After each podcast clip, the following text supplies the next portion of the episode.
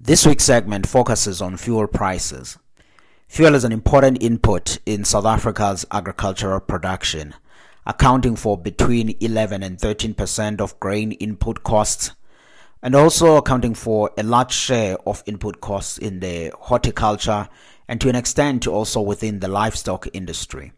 We've seen since last year fuel prices increasing significantly, and at the start of the year we saw further increases in fuel prices to an extent that at the moment fuel prices are at record levels. But the preliminary estimates that are coming out of the Central Energy Fund points to further increases on the 6th of April, which is Wednesday next week. We are looking at roughly around about R1.93 per litre increase on petrol price and around about R2.96 per litre increase on a diesel price. This means then that a litre of petrol could be around about R23.53 and a litre of diesel could be around about R22.44. This is at record levels. We haven't seen these levels in South Africa's fuel prices. And of course, there are key factors that are driving this increase. One of those being the rising Brent crude oil price. And in fact, being the major driver of this is the rising Brent crude oil price. Brent crude prices have been rising because of a number of factors. There's been existing production glitches before the Russia-Ukraine war. And of late, there's also disruptions in production in the Middle East. Parts of Saudi Arabia have been reported to have some disruption in the Brent crude oil production. But the significant one is, of course, the Russia-Ukraine war.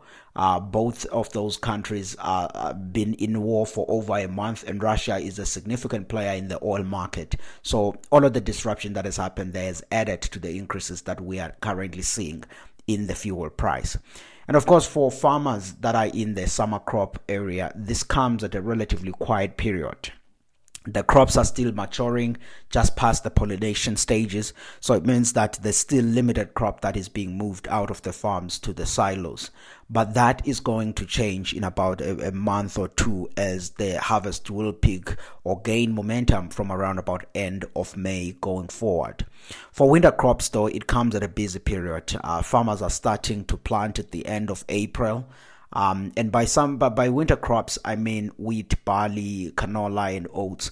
Those are the crops that will be planted from around about end of April. And for summer crops, those are maize, sunflower, soybeans, and the likes, which will be harvested from at the end of May going forward, while these ones will be planted at the end of April, which is the winter crops. This is also for winter crops then at a time where other agricultural input costs are also rising. If you think of fertilizer and you think of other agrochemicals, their prices have increased by plus 50% on a year-on-year basis, additional to the increases that we already saw from the previous year. So this is an environment where farming input costs are generally rising. Of course, for farmers, there is a bit of a breather, as some do claim the diesel rebate. But the bottom point is that the input costs are rising across the board. For the agribusinesses that are involved in the transportation of food products, transportation of fruits and vegetables and the grains, this is going to add some cost pressures for them.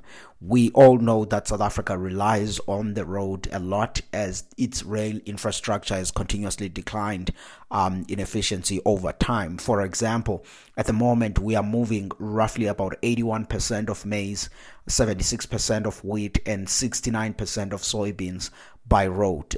If you look back about 2 decades or so, those numbers were largely leaned towards the railway line, but now the picture has changed. So on average, about 75% of South Africa's grains and oilseeds are transported by road, and the numbers pretty much look the same for a range of other commodities, although there's still some that heavily rely on the railway industry. So the increase in the fuel price that we've seen in the past few months, and we continue to see even the coming one, will add pressure in all of those entities.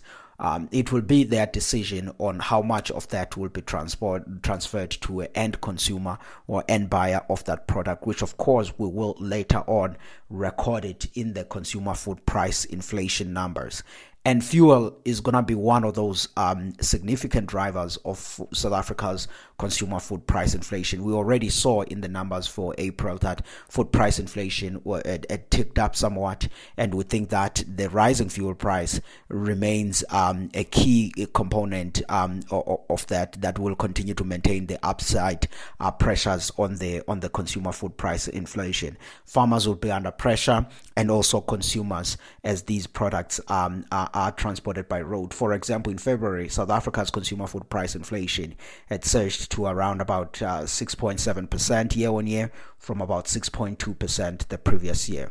Of course, the products like bread and cereals, fish and meat were the key drivers of that. But we think underpinning this, given the how much reliant we are on fuel, those rising costs, we will see them also mirrored in a range of these products. So fuel will remain a key issue across the food and the agricultural industry going forward. We've written a lot about all other aspects, and in fuel note, the inflation note, we went into depth about that, as well as the outlook of the South Africa's consumer food price inflation path. And we also discussed a range of issues within the livestock industry. All of these in the Agbiz weekly note, which is available on the Agbiz website, which is www.agbiz.co.za. You can be able to access it there and see more of what we discussed this week.